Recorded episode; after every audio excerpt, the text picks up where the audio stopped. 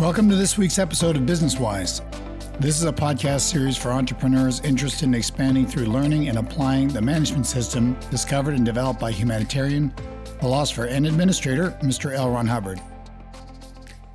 I don't know about you, the listener, but I have certainly been enjoying these discussions of each of the points of group sanity as outlined by L. Ron Hubbard in his brilliant article, Group Sanity dated 14 December 1970. But of all the points we have covered so far, I don't think I have looked forward to going over any of them as much as I'm looking forward to talking about this next one. All these points from Mr. Hubbard are exposing how truly nuts is the current culture, but this one, I would say, is particularly timely given some of the insanity that's going on, and that is the subject of utilization.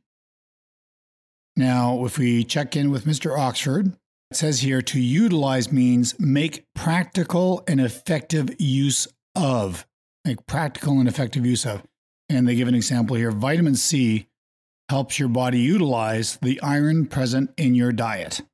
I didn't know that. So that would mean the word utilization would be one, give the definition here, the action of making practical and effective use of something.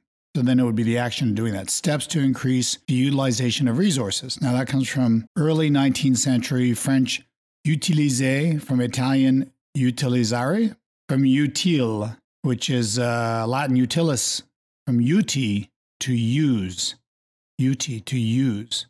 Okay, so Mr. Hubbard's definition for the term utilization is very specific, and he defines it as, quote, the actions for which personnel have been trained are the actions being performed End quote. So that's Mr. Hubbard's definition of utilization, at least as far as personnel is concerned. The actions for which personnel have been trained are the actions being performed. So you don't have someone who's trained as a dental assistant, for instance, uh, doing your bill collecting for you. That would be a misutilization. So utilization would mean, okay, she's a dental assistant or he's a dental assistant and they're assisting the dentist. That would be utilization. Okay. So here's what Mr. Hubbard says in this Number four, remember, we've been covering these points of group sanity one by one. The first one was hiring, that was a few episodes ago. Number two is training. Number three was apprenticeships. Now we're up to number four out of the 11 points of group sanity. And this one is utilization. And he says here in industries, governments, and armed services, as well as life itself, personnel are not utilized. A man trained for one thing is required to do something else, or his training is not used, or he is not used at all. And then in all capital letters, he gives this datum a third dynamic. Remember, third dynamic is the dynamic of groups, the urge to survive with and as groups. We all have that. He says a third dynamic psychosis is failure to utilize people. End quote. I've had the opportunity many, many occasions in the last several decades of working with groups where um, I've had the opportunity to talk to, well, shall we call it a disgruntled employee who is leaving an organization. And um, maybe the member has asked me to have a conversation with the employee. It's quite interesting how often there has been a disparity between what their function is and what their dreams are what their their vision is for themselves. I'll give you an example. Let's say we have someone who's, uh, you know, in the uh, as we mentioned earlier, maybe they're in the billing department, they're in the uh, accounting area, and they're uh, working there uh, diligently. They have some uh, work experience, perhaps in that area, so they got assigned that area, or maybe there's somebody you know they needed somebody there, so they're working there. And you come to find out that all they've ever really wanted to do is to uh, counsel people, to help people, to work with people and help them with their problems. So well, that's interesting. We've stuck them in a back room somewhere where they're dealing with a bunch of numbers. And now they're leaving the employee because um, their, uh, their uh, love and their interests and the things that they're studying in their spare time and that they're interested in is more to do with dealing with people. Well, that's kind of nuts. Like, you know, uh, let's just presume for a moment that this organization has such a service where they're helping people and they're counseling people or taking care of people in some way or another. And here we have this person who is quite passionate on the subject and they're not able to get into that position. So they feel that they need to leave and study somewhere else and complete their training, perhaps, and then come back into an organization where they can be correctly utilized because their passions, their interests are being taken into consideration when they are being put to work, when they are being utilized, when they're being put to, what does Mr. Oxford say? Practical and effective use. So I find this very common. Person comes in for a job or an interview, or they want to work for you, or they're interested in working for you, or you're interested in them working for you. And the discussion of their training, their background, their interests, their purposes, that is not being taken into adequate account. Sometimes the employer will, you know, try to pull a fast one, and uh, the person says, "Well, you know, I'm really interested in uh, in sales. That's where I want to go. And, and, they're not looking for a salesperson right now. Uh, they need somebody in uh, customer service. So I say, look, well, we'll start you in customer service. And as you get more and more familiarity with dealing with the customers, we'll swing you over to sales. How does that sound? And the guy goes, so I guess that's okay. So they put him in customer service and then forget about him. Right? Okay, they're in customer service now. They're functioning fine there. We're just going to leave them there. No, are they being correctly utilized? Are you correctly utilizing every single one of your team players? If you can't answer to yourself, what is their training? What are their interests? What are their purposes? What are their skills? If you and their talents, if you can't answer those questions for yourself, you know, about every one of your employees, then, uh, or at least you can't get that information, there's a very, very good chance that these people are being misutilized. So Mr. Hubbard goes on to say this. He says, People must be utilized, equipment must be utilized, space must be utilized.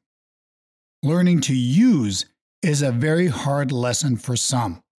Untrained people, bad organization, poor machinery, inadequate space all tend to send one off utilization. End quote. So we have untrained people. Let's all throw them at a problem. We're not we're not utilizing them. We're not checking over their resources. All we know is we got a we got a flap over here in sales. So everybody onto sales, or we have a flap over here in call in so that we can get people in for service. So put everybody on call in or letter writing or whatever it is. And that's also reflective of bad organization. Like, what are the various different functions here? Here we have a person who has a very strong artistic bent. They love decorating, they love uh, aesthetics. Clearly, they belong in the Treasury Department. Clearly, they belong in you know in accounting. Or uh, let's make them. Uh, I need an assistant over here as my uh, chiropractic assistant. Set up the patient room for the next patient. So you know, here's a person they have this talent in the area of aesthetics or arts. So what are we going to do? Let's put her in. Uh, let's put her in the finance area naturally. Or let's have her um, here in uh, customer complaints. let's have them, you know, take these phone calls, you know, from customers that aren't happy, you know. Wait a minute, this person has a skill in the arts. You know, maybe they're great at interior decoration. You know, the place looks like it's going to hell. And here we've got this resource here that's not being utilized correctly you know, put that person in charge of organizational image. Like get them to dress up all the employees, you know, or get them put them in charge of your uh, signage or your marketing or your promotion or your advertising or something like that. You know, we're we're hiring all these marketing experts, and here we have this person sitting in our uh, finance area who loves nothing better than to design uh, promotion. Maybe they need a little more training, but that, that's where their penchant is. That's where their their purposes are. That's where their bent is and so, why aren't we utilizing them? Why are we just using them because we think they're all just pieces of a machine that we can just plug in anywhere we want? Okay, so he says, again, I'll repeat that sentence because I'm going to come up here with a law. He says, learning to use is a very hard lesson for some. Untrained people, bad organization, poor machinery, inadequate space all tend to send one off utilization. The rule is if you've got it, use it. If you can't use it, get rid of it. End quote. So I, I, can think of an example right now in terms of spaces. You know, we're talking about people here, but I was in an organization and uh, they desperately needed a place to welcome new people and introduce them to their services to make them feel comfortable and you know a, a, a pleasant environment. And right near their uh, reception area, uh, in back of it, actually were two beautiful rooms that could have been easily made over to uh, being such a space where people could be shown uh, a film or video or uh, given a short lecture and so forth. And uh, they were full of uh, what's a what's the technical word? I think it's junk. And it was just like, and, and I actually went in there uh, in my, uh, I grabbed a couple of friends of mine and we put on some jeans and we just cleared the whole place out, painted it up, and made it a welcoming place. And next thing you know, it was full of people. That, that's utilization of space.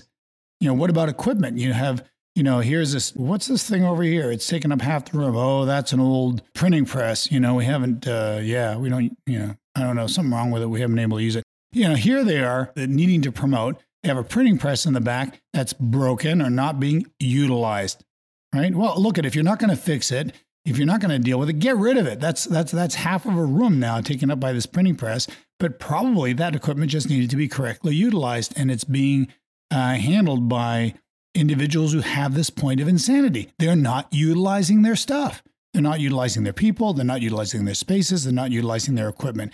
The rule is, for Mr. Hubbard, the rule is if you've got it, use it. If you can't use it, get rid of it. So then he goes on to say this most specifically applies to people. If you've got a man, use him. If you can't use him, get him over to someone who can use him. If he isn't useful, train him.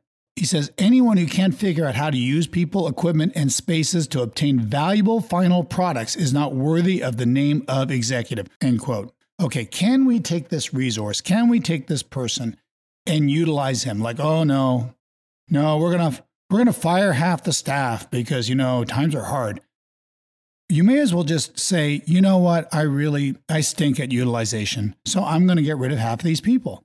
That, you're saying the same thing.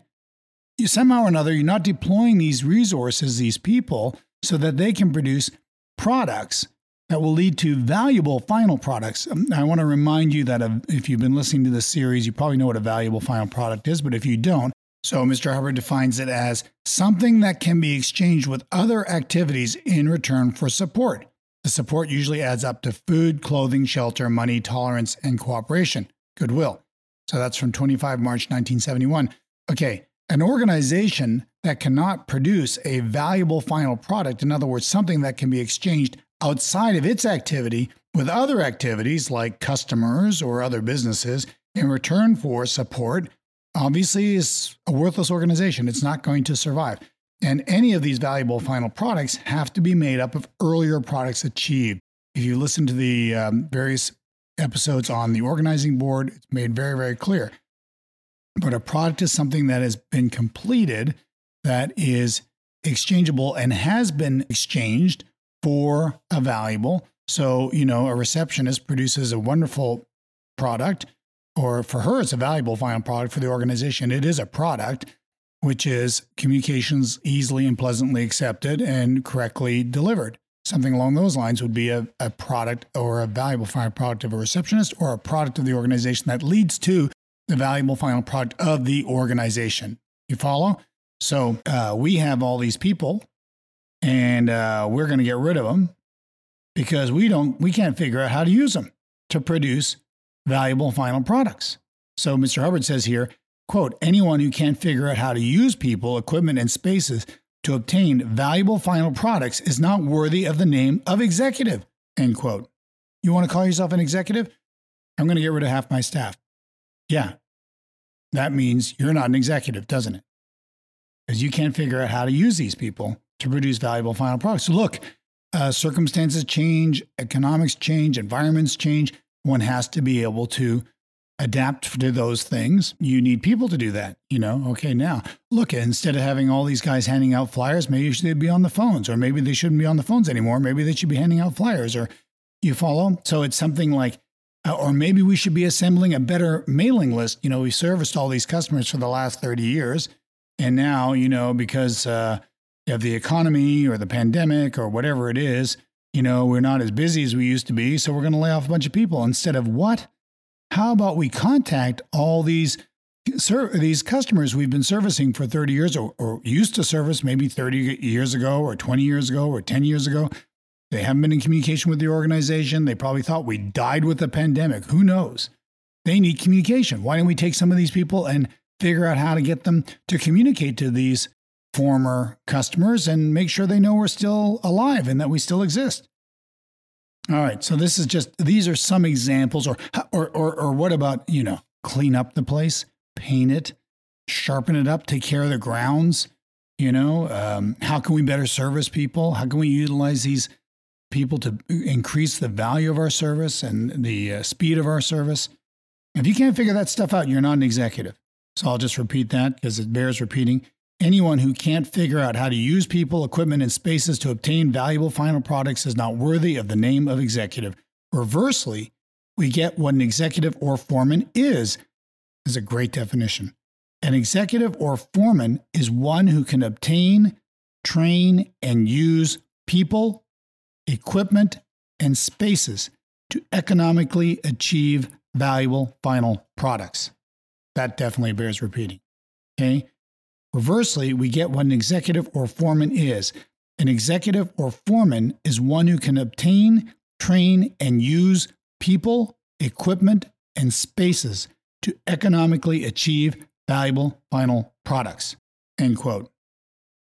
You don't see a lot of valuable final products happening in an organization? Well, I'll tell you where to look. Look at the executive because the executive is obviously not being able to obtain, train, and use people, equipment, and spaces to, uh, to economically achieve valuable final products. So then he goes on to say this Mr. Hubbard goes on, he says, Some are very skilled in preparing people, systems, equipment, property, and spaces to be used. But if these then go to someone who does not use them, you get a bad breakdown. So you've got people who are expert at creating lines uh, and terminals, putting things together so that the, the, the group can produce, but you better put it in the hands of a true executive who can use people. All right. And then he goes on to say this listen to this. The welfare state and its inflation is a sad commentary on, quote, executive ability, end quote. How about that? Right? Sort of gives you some idea of the skill of the executive, the executive skill of some of the people, the so-called leaders in this country, right? What a joke. Anyway, I'm not criticizing any specific leader, by the way, or any particular party. It, uh, we're not going there. All right. It's chronic. It's all over. It's a group point of insanity. All right. And remedied, it's a point of group sanity. All right. So he goes on to say this an executive whose people are idle and whose material is decaying is a traitor to his people and the org just that, for he will destroy them all. End quote. Wow. This is why some of my members, when they've studied for a little bit, go, you know what? I'm actually in treason. It's a specific condition. We talk about it in an earlier episode, but he's basically saying, I betrayed my people. I betrayed my group because I'm not correctly utilizing them or the spaces or the equipment. Hubbard goes on to say this utilization requires a knowledge of what the valuable final products are and how to make them. End quote. Okay, that's a very good step to take if you're being an executive. Make sure you know what your valuable final products are and make sure you know how to make them. Simple enough. And then he says this action which doesn't result in a final product that adds up to valuable final products is destructive, no matter how innocent it seems. Now, look, let's take a look at production because you know, if we throw a party for the staff, you can say, well, you know, that's not very productive.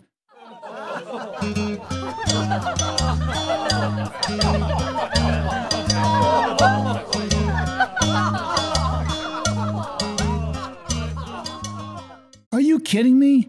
What does it do for the affinity of the group members to each other, to the camaraderie, to the general tone and spirit of, of the group? No, that's all products don't just add up in tables and chairs and dollar signs. Products can also be a person elevated or helped or more uh, extroverted and more skilled and happier, more uplifted. These are all products too. Don't forget, don't think that this is all, you know, all about objects and machinery and you know haircuts. It's it's also about how people are doing. Okay. So, but he says action which doesn't result in a final product that adds up to valuable final products is destructive, no matter how innocent it seems.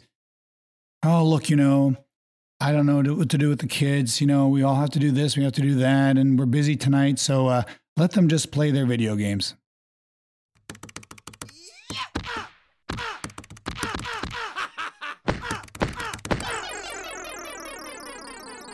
Whatever they are called these days. I don't know if they're still called video games, but you know, look at I, am not going to get on a soapbox, and I, I and I understand that I may not fully track with you know what is useful or what is a correct utilization for children today, but I somehow feel like being camped in front of a television. I mean, that was going on when I was growing up. Okay, good. You know, th- this is innocent.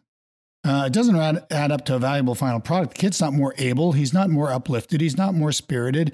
He's not more energetic. He's not in better shape. He's not healthier. He's not, he's learned nothing, but we put him in front of the TV for three hours a day because that gives us uh, the opportunity to do other things and we're not distracted by the kids. We have that beautiful little distraction machine, which produces no valuable final product.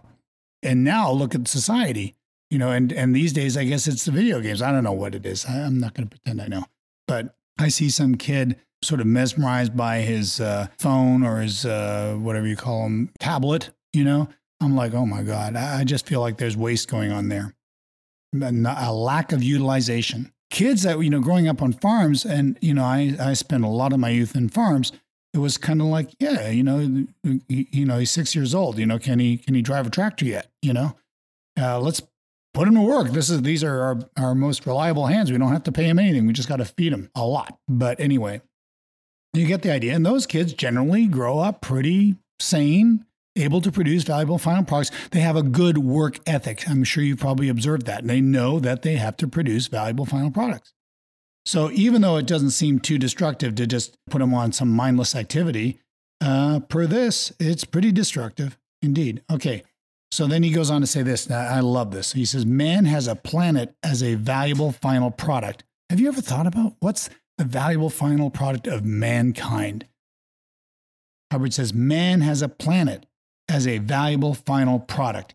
Improper use of the countries and seas, air, and masses which compose it will wind up with the destruction of man, all life on it, and the usefulness of the planet. So, proper utilization, and he emphasizes the word proper. So, proper utilization of anything is a very real factor. Oh, you have all these scientists. Let's have them create weapons of mass destruction.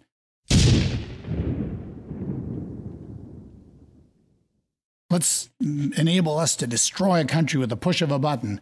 That's really good utilization. Meanwhile, you know, the seas are clogged up with garbage and can't hardly eat a fish anymore that's not going to poison you. I mean, this is this is not correct utilization. It's not proper utilization. That's how he's that's the word he's using.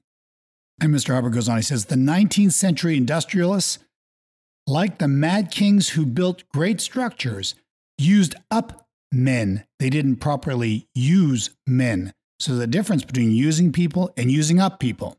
You know you're using up people when they drop dead in their tracks. That's a, a dramatic example, but you know, anyway, I'm sure you can figure out the difference between using, properly using, properly using people and using up people.